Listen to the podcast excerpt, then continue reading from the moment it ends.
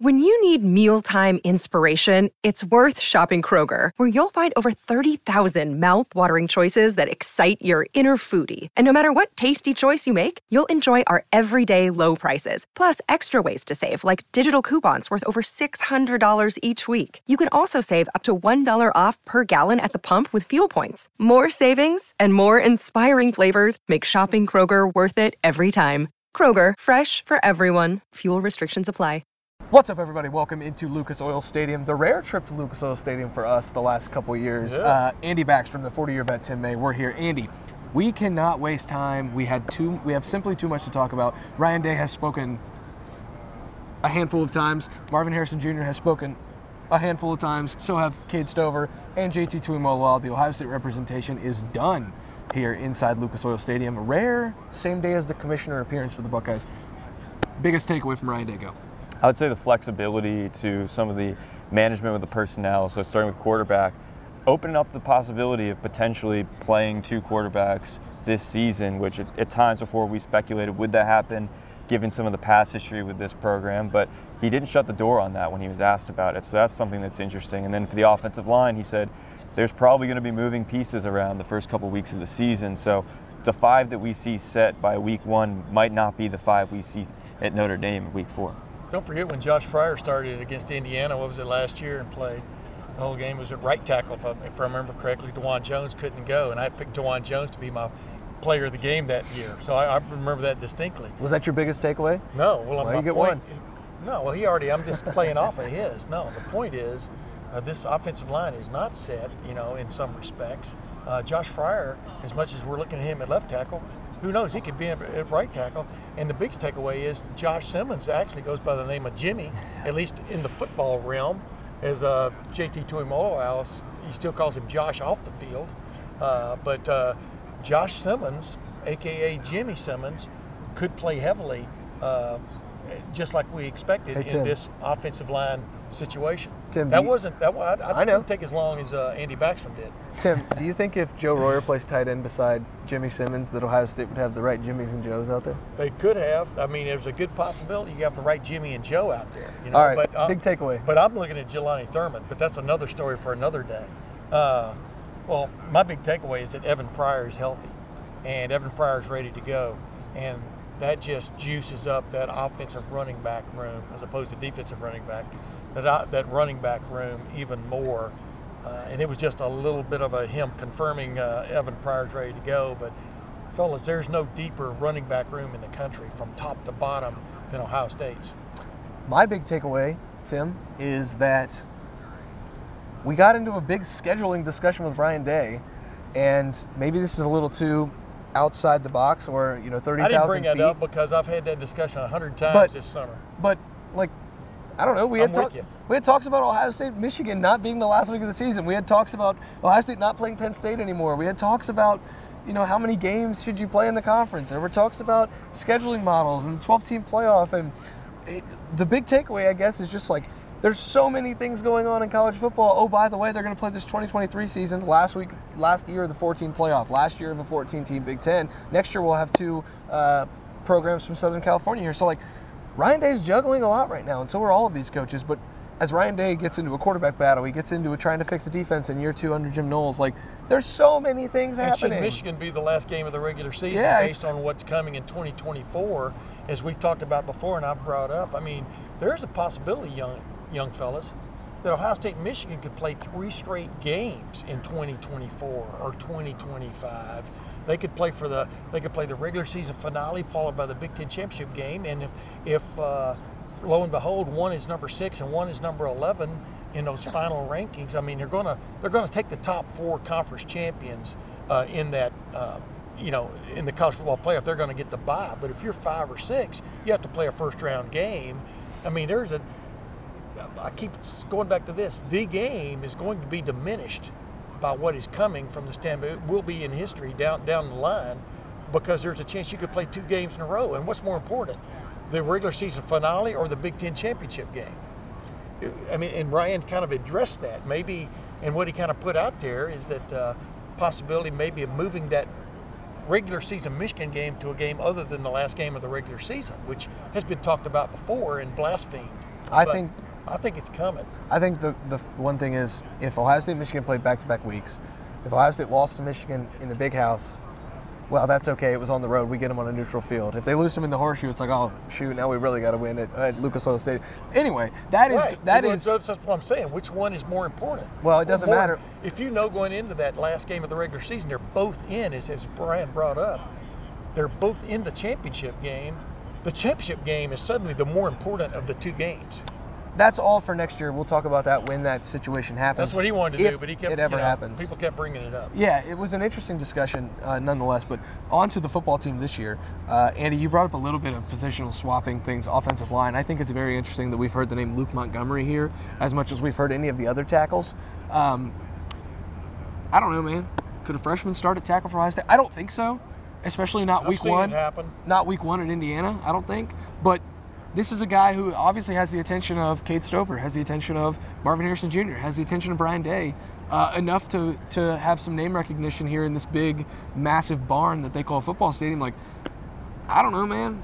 Could happen. Yeah, he's the crown jewel of this past recruiting class, it felt like. And, and Ryan Day made a point of that everyone was a, a mid year enrollee is no longer a true freshman. He's treating them as a sophomore. So, in his eyes, that's not a true freshman starting potentially at any spot of the offensive line. It's, it's a sophomore. And uh, so, that's something to give you a little bit insight of his mindset looking at these guys who came in in January. He thinks they're pretty far along. and Luke Montgomery is certainly one of those guys. He has the confidence to settle into a role like that pretty quickly. But there's a lot of moving parts, and we already kind of talked about that. I think one of the things that stuck out to me talking to the players was Marvin Harrison Jr. We could talk all day about all the accomplishments and achievements he could have this year, but one thing that he wants to get better at is being a vocal leader. And he talked about Mick Marotti. This offseason challenged him in that way you know, giving speeches to guys, being one of those squad leaders that they elect for the off-season workouts. And it's just something that we don't talk about as much because we, we talk about what he does on the field, but that's something he's trying to get better at this year in year three. Yeah, and as Ryan Day pointed out, I mean, they, he, they've had they've had these guys um, literally practice doing that. Maybe the first time you get up and have to give a speech, you don't feel comfortable. Second time, maybe you feel a little bit antsy. The third time, it comes from the heart and stuff. And uh, I talked to JT Tuimoloau, JT Tuimoloau about that also, as but you know, because I had on my podcast this week uh, Chimdi Chekwa, and he was talking about how in like 2010 that defense was number four in the country ended up being total number four total defense in the country. And one of the reasons was the the leaders on that team, the older guys on that team, basically laid down the law, not the coaches in preseason camp. This is what we expect of each other. This is what we expect. This is how we expect to play, et cetera, and get along. And uh, and boom, they played like it, with the exception of one game, as he pointed out, against Wisconsin. But uh, that's what this team has the possibility of doing. We've talked about it a million times on these on this build-up, on our breakdowns of how many guys they've got coming back. Now they've got to all be going, as the old saying goes, in the same direction. You know, rowing the boat in the same direction. We get PJ Fleck tomorrow. We'll see what he has to say.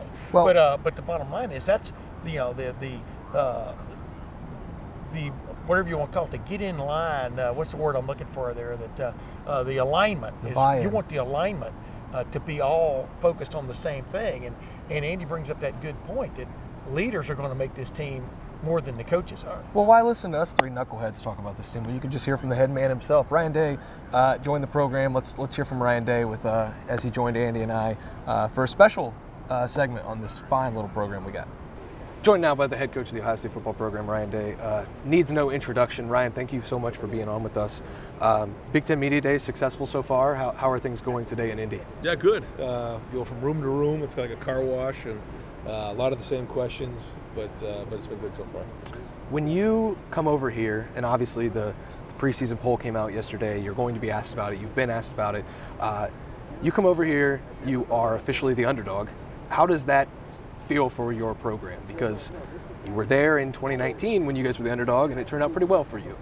But now that you enter this season as the underdog, I guess has that mindset shifted yet? And have you kind of uh, parroted that to your team yet about you know what that actually means for you guys? I, I think coming off of last year, the way our whole off season was, there's just you know an edge and a chip on our shoulder that you know we want to you know not have that same feeling again. So whatever it is, it's you know I mean I always say preseason things don't matter. You know when you're when you're the favorite, it doesn't matter. When you're you know ranked somewhere else, it doesn't matter. But ultimately, it's you know it's good to have our team see that as extra motivation. Not that we really need it anymore, Um, I mean, we got plenty of motivation to move forward. The quarterback competition is something that always people want to talk about, but you've managed a few of these now at this point. What's one thing you've learned that going into one that you know you want to do differently or maybe the same way from Well, past times? I think that you know we have as much depth at the quarterback position as ever had, and so I think that's unique going into the season. Um, you know, we'd like to have somebody emerge in the next couple weeks. You know, that we can name a starter. If that doesn't happen, then, then we'll have to you know figure it out from there. Um, but the good news is that that room has got to win for us. That room, and you know, whoever emerges emerges. You know, I don't know how it's all going to shake. I know that it'll kind of develop as the season goes on in terms of, let's say someone gets named, you know, in a week from now. You know, their play in week one will affect, just like CJ's did. You think about even the beginning of those first couple games. You know, he played those first couple games, and he had the shoulder. He went down, then he went back. You know, there's there's just this journey along the way, and so we'll try to do the best we can based on the experience we've had to try to identify what's going to be best for the program. I think in 2020, uh, those, the headlines were that Justin was your first returning starter that, that you had ever had. In 2022, you got another slice of that, little slice of heaven, where you get to work with a guy for a second year. You get Kyle in his third year now, but but hasn't played a lot, and you get Devin in his second year.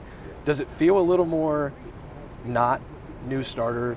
You know what I'm trying to say? Like, Yes. does it feel a little bit more like you don't have a new starter since these guys have now been in your program? They've been in the offense. They know what, what the terminology Yeah. is. I think the difference is that these guys have been in the, in the system for a couple of years. Kyle now for three years, and so you don't have to teach them like our language. You don't have to teach them the day one stuff. You don't have to teach them how we check things, how we do things. But what you don't know is how they're going to play when they get on the field. that's that's the tricky part of this. But um, I guess the good news is, you know, I've been saying this before. Yeah, they, they need to make the routine plays routinely. They don't need to play extraordinary early on. They need to take care of the football, compete, be tough, be leaders, get the team into the end zone, and then see where it goes from there. Uh, you know, you don't need to come in and all of a sudden start doing crazy, extraordinary things. Don't do that. Just be smart, play fundamental football. You know, we have an experienced defense coming back, a lot of skill around us.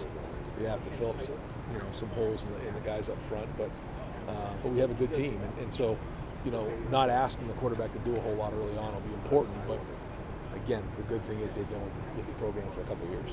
You're entering year five as the head coach. Does it feel like year five for you? Or, or I guess I guess it does. Yeah. Um, you know, sometimes it's you know it seems like a blur. Other times it seems like it's been a long road. I mean, look at a picture of me when I first was named the head coach, and now, and I feel like you know, I said I served two two duties duties of war over in Afghanistan or something like that. with my face, you know, my, I've just totally you know my face has changed. I've changed. You know, there's a lot of stress that comes with this job, as, as we know, and every year the expectations are very very high, and so you have to bring it every game. You know, you're not allowed to lose a game here, so that part, you know, you feel. But at the same time, you know, I was mentioning Nina, you know, we're going on year seven in Columbus, you know, and we were looking at some pictures of the kids when they first got here. They were there, you know, real young, and my youngest, this is all she really remembers, which, Yeah.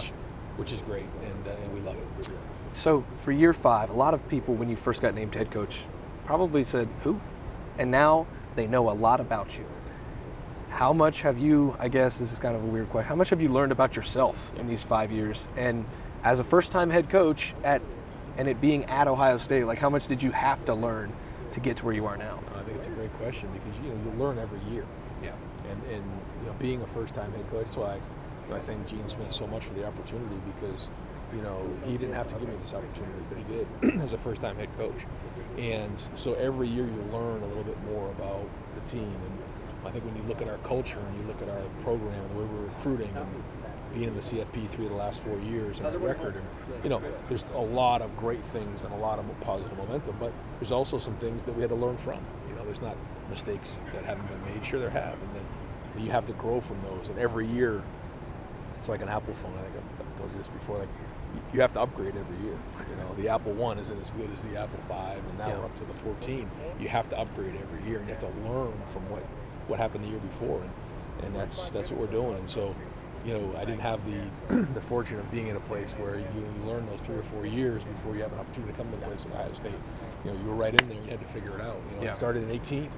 You know, with, with everything that went on in 18 and then 19 and then 20 with COVID. And, you know, there's a lot of things that happened in a short period of time. It was great because you learn a lot, but at the same time, you know, there was there was a learning curve there. There haven't been many normal years for you so far at Ohio State. Maybe this one will be a little bit more normal for Ryan Day, the head coach of the Ohio State football program. Thank you, Ryan, so much for joining us here at Big Ten Media Days. And we're back at LettermenRow.com. Thank you to the head coach of the Ohio State football program, Ryan Day. Seriously, appreciate it. He does not have to do this kind of things. There aren't that many coaches. I do want to touch on this real quick. There aren't that many coaches in this building who do the the one-on-ones with all of the media. I think Ryan Day does a really good job of getting around and talking to a lot of us, um, not just at, at Lettermen Row, because we would appreciate it if he did just Lettermen Row, but we also appreciate that he takes the time for all of us. I think that should be said because not every fan base, you know, gets to hear the one-on-ones from the head coach. Hey, you got the interview with him now, man. You don't have to. It, like, no, it's nice. Like you don't have to like soap up. no, like, like I didn't see Kirk Ferentz doing interviews other than what he had to do. Like appreciate I that. know. I do it. Jim. Har- Jim Harbaugh's not going to do one-on-ones. Backstrom and I were having that very conversation. This guy, you know, Ryan Day, he's a real human being. I'll just leave it at that. Just the causes he's behind, uh, has gotten behind. Forget about the fact that I think he's a brilliant football coach. Just the ability to have a conversation with him is off the charts. Yeah, you know what else is off the charts, Tim? These pants I'm wearing. Um, they are phenomenal. Uh, and I know you guys know by now where they're from. They are from Bird Dogs. They're actually the Tiger Woods, W O U L D S. They're incredible. Um, they're joggers, but they're dress pants. They fit just like Lululemon, except they fit better. Um, they're more comfortable. It's because of this stretch technology. I can do cartwheels. If I could do a cartwheel, I would do a cartwheel in them. If I could I'd do pay to watch that. if I could do gymnastics, I would do gymnastics in them. The bird dog pants are incredible. The shorts are too. It's 90 degrees outside. The pants are breathable enough where I, hey, to hell with it. I'll wear the pants. In other are words, great. you can do the splits without your pants splitting. I got you. Yeah, absolutely. Especially in these Bird Dogs Tiger Woods. I've got the Duffy the Vampire Slayer black uh, gym shorts at home. They are awesome. I've got a pair of the the bluish gray. I'm a little colorblind. In the in the the hotel room, I'm probably going to wear out uh, to a couple watering holes tonight. But here's the deal, Tim. Like they've got polos, they've got the shorts, they've got the pants, and you can get all of them at birddogs.com slash LR. And when you get that order, you'll get a free Yeti style tumbler that says Bird Dogs on it. Andy, you've used the tumbler, you love the tumbler. Anything to say about the tumbler? Big tumbler guy, you should get it in. You know, now's the time if you haven't already, and it comes free with the purchase. So Yeah, absolutely. go to go to birddogs.com slash LR and you can get that tumbler with any purchase of the polos, the shorts, the pants, or you can just use the promo code LR at checkout. Go to birddogs.com slash LR or use the promo code birddogs. Use the promo code LR at checkout at birddogs.com if you want to get a pair of these pants that I'm in. I almost said get in these pants. I don't think I should say that. No. Back to the football. Uh, the as we, where are my pants? I want some of those golf pants. Go ahead. as we transition from from the Bird Dogs into back into Ohio State football. Ryan Day, you kind of sense the the genuineness from being here. Like a lot of uh, times, you know, you see Ryan Day in front of like 30 of us. It's like, oh, okay, he's kind of a human being. Some of these coaches aren't. You get here though, there's few hundred people in here, and, and Ryan's answering questions. He's doing those kind of things. Um, and so are the players. I think that's where I was going with this. Like, you expect it from a coach. He's the representative from the entire football program. But like, bring three impressive guys over here uh, to do all these media obligations. They don't want to do them. They're, they're not fooling anybody. They don't want to spend their entire day over here talking to, you know, three guys in polos or dress shirts. It's like, but they do it and they represent Ohio State pretty well. I think all of the, the players here do a good job of, of talking for the Big Ten. Um, learned a lot about this team through through the players. Defensive side, JT Tuimoloau. Offensive side, Marvin Harrison Jr., Cade Stover. Just a lot to learn about these Buckeyes today. From the players, Andy, just like what did you take away from those guys? Yeah, a few favorite moments I had talking to JT. You mentioned, you know, when he got in here, he took a picture of this place Yeah. and he sent it to his mom and dad and gave them a call and kind of showed them around a little bit. And he said, you know, I don't like being around the cameras, but this is pretty cool. This is a dream come true to be here. And Cade Stover said, yeah, I don't really like being here, but he had a good time too. And, you know, he made people laugh. He had a comment about NIL that he was asked, you know, how much money are you making from NIL? He's like, you know, I don't really know, but I wish it all came in tractors. so, you know, he had a good time joking around. And of course, Marvin Harrison Jr., Tim mentioned to me earlier, it's pretty cool. He's in this building where his father played, became a Pro Football Hall of Famer. And right up above us here, you have him in the rafters of Marvin Harrison Sr. And uh, there's some pretty cool photos of, of Marvin Harrison Jr. speaking right below that. So just a lot of cool moments here today. Yeah, you know, his dad uh, played. I think he only played one season in this actual building in 2008. His last, was last year with the Colts, I do believe. But before that, you know, of course, the uh, old bubble was Yeah. right next door over here, and uh, uh, the Hoosier Dome. And it's just, it, it's just kind of cool to see a young a young man come full circle a little bit because he was here as a little as a little kid when he was like five and six, and when his dad's jersey or when his name got uh, put up on the Ring of Honor here. And uh, just think about that, man. That's you know, and now in a lot of people's minds, he has a chance to surpass his father. I mean, he's a bigger, as I've been saying about him ever since he showed up. He's a bigger, faster, maybe stronger, and who knows, more savvy. I guess we'll see that down the road. Version of his dad, and uh, that's saying a lot when your dad is in the Pro Football Hall of Fame. But then, but then past that, I mean, uh, uh, JT Tuimoloau. I mean, just we talked a while ago about the leadership he's exuding and stuff. But all of the, every time you talk to these defensive guys this year, and especially since spring, you just gotten a sense that they feel like they're on to something. Yeah. They know they put it. They know they took the. Uh, they took a lot of hard licks last year uh, in tough games, in tough situations. But at times they were brilliant. Now, is the word you know, as Jim Knowles, the word he used way back in May about it, they've got to find consistency. And, or early June, they got to find consistency this year. That's what was lacking. And you just get the sense from Ryan Day that he thinks his defense is going to be pretty good too. Got to keep the lid on the defense. Got to keep somebody from going 50 on you or 80 on you. But uh, that's the gist I get from talking to JT Tuimoloau is a confidence that they're going to be much better. JT Tuimoloau was interesting because as he continued to be peppered with Penn State questions, obviously, an all-time great performance. I think you called it the greatest defensive performance you've ever Well, seen. Other people called it that. and that was in your 39 years of coverage. Now you're 40 of your coverage, Tim. Yeah. Um, and you you've described it as such. I just went Chase ahead. Young And, a close second against Wisconsin. I, I just went ahead and asked him the other side of that question of like, you statistically did something that no one else can ever do. Like, very few players have ever done what you've ever done. I don't know if you'll ever do it again. So like, how do you set reasonable expectations for yourself, knowing Yeah. that like the highlight of your career might actually be behind you because that game can't be repeated? And he's like, ah, no, I like to dream big. If you're dreaming, if you're not dreaming big enough, then why are you dreaming at all? So like, he just kind of brushed it off. It's like, yeah, I think I could do it again. Yeah, And, well, like, I asked him if he ever if he dreams about that or daydreams about that occasionally, flashbacks, you know, and uh, basically the same thing. It's more of it's motivation to know Yeah. That you can you can play that way uh, on occasion. Yeah, it's, it's crazy to me that the ceiling for JT Tuimoloau as a former five-star guy who you know picked the Buckeyes late, that whole saga completely chronicled I'm just looking at the ceiling. in the in the Lettermen Row archives, and, and now you just you think about him as a potential All-American, a potential first-round draft pick, and, and everything that he could accomplish. I think that that was on display here. He's a really confident guy, and, and I'm not going to put anything past him because maybe the Chase Young sack record I'll put past him. I think Chase that's pretty secure.